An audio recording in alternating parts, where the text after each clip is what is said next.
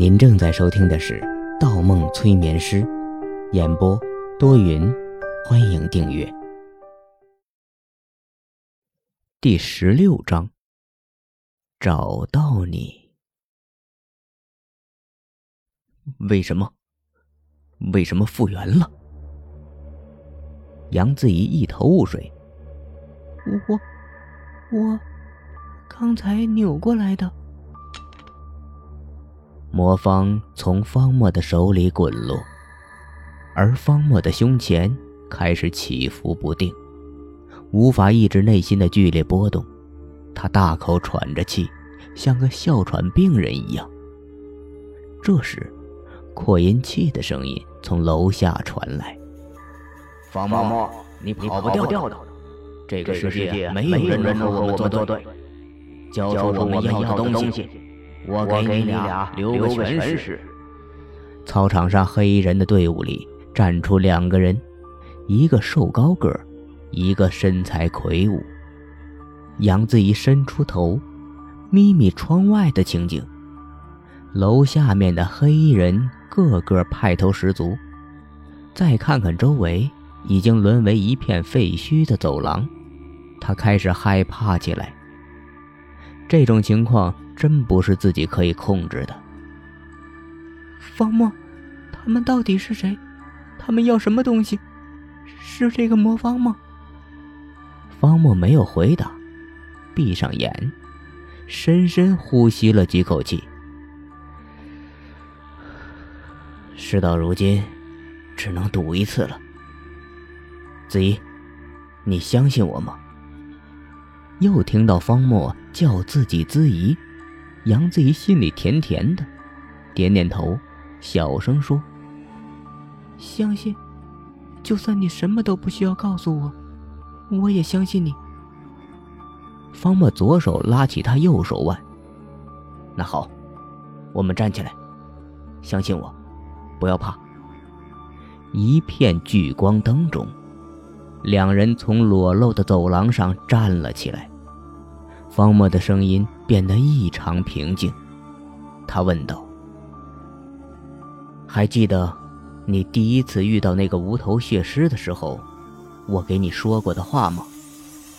杨子怡转向方墨，他的眼神凌厉有神，如两把利剑迷视着操场，好像数百个持枪的黑衣人在他的眼中不过一片稻草。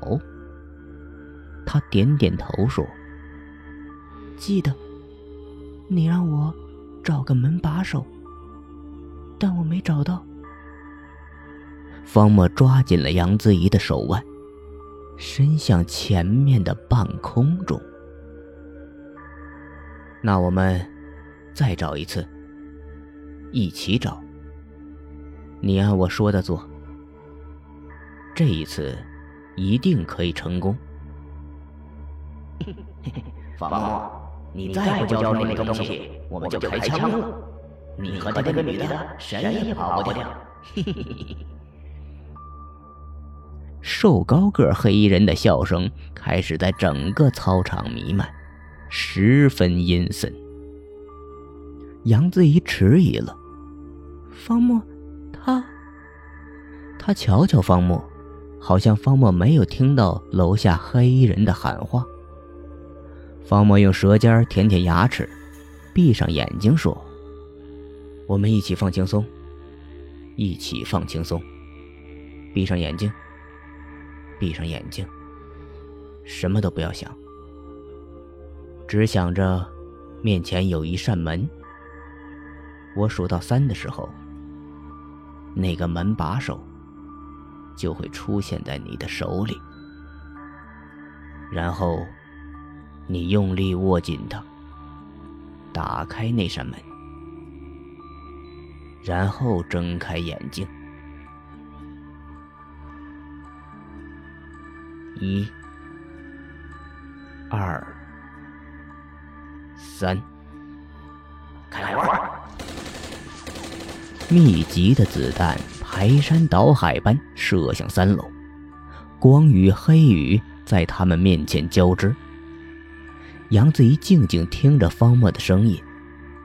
当他闭上眼睛的时候，仿佛整个世界都安静了下来，只有方墨的声音如同一道光穿过他内心深处。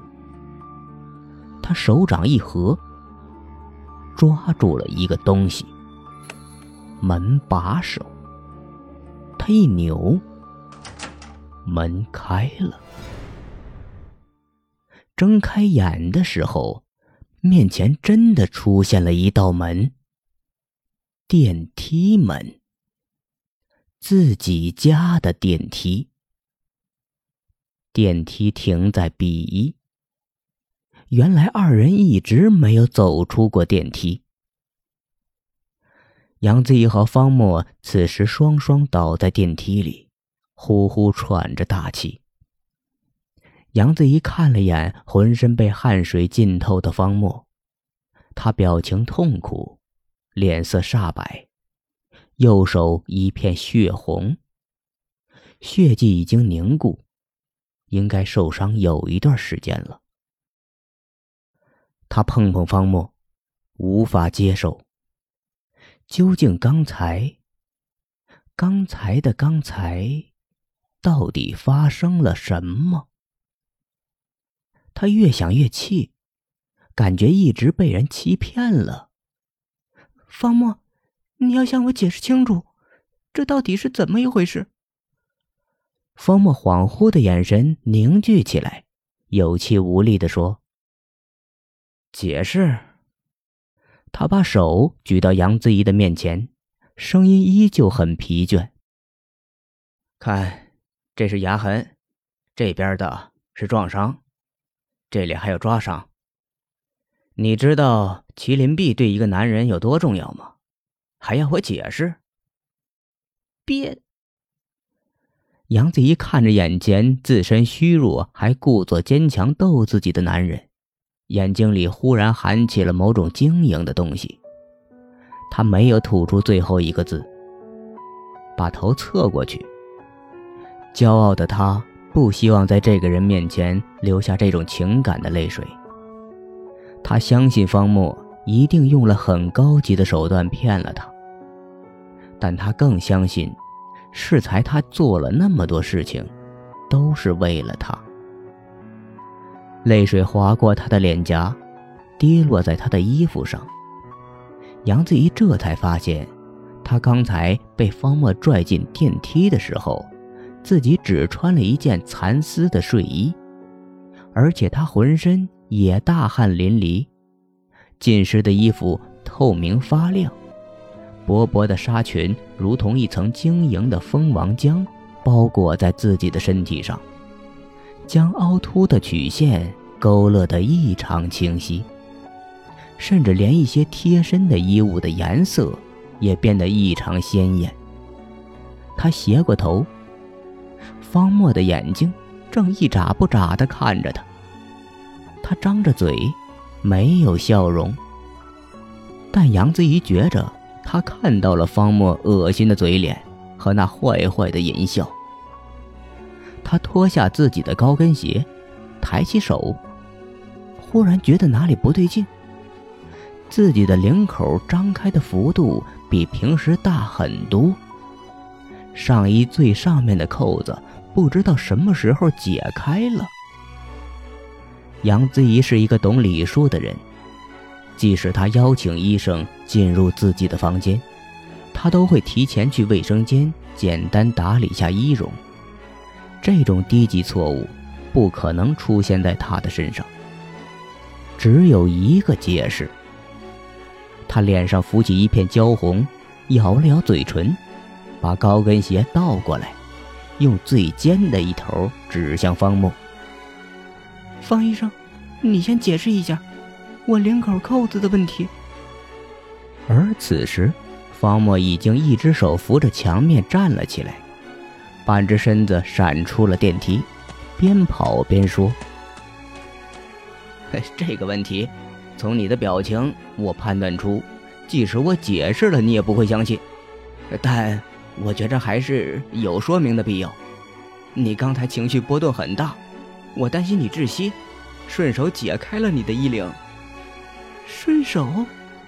杨子怡觉着这个男人一定有什么事隐瞒着他，他追出了电梯，而方墨捂着右手已经绕到了那辆黑色的慕尚旁边。在二人冲出电梯后，电梯门关上了，一枚硬币滚落了下来。他滚啊滚啊，滚进了排水道的缝隙里，继续往下滚，滚向下一层。他最后停在一双红色高跟鞋的面前，有人捡起了他，笑了。本集播放完毕，喜欢请投月票，精彩继续。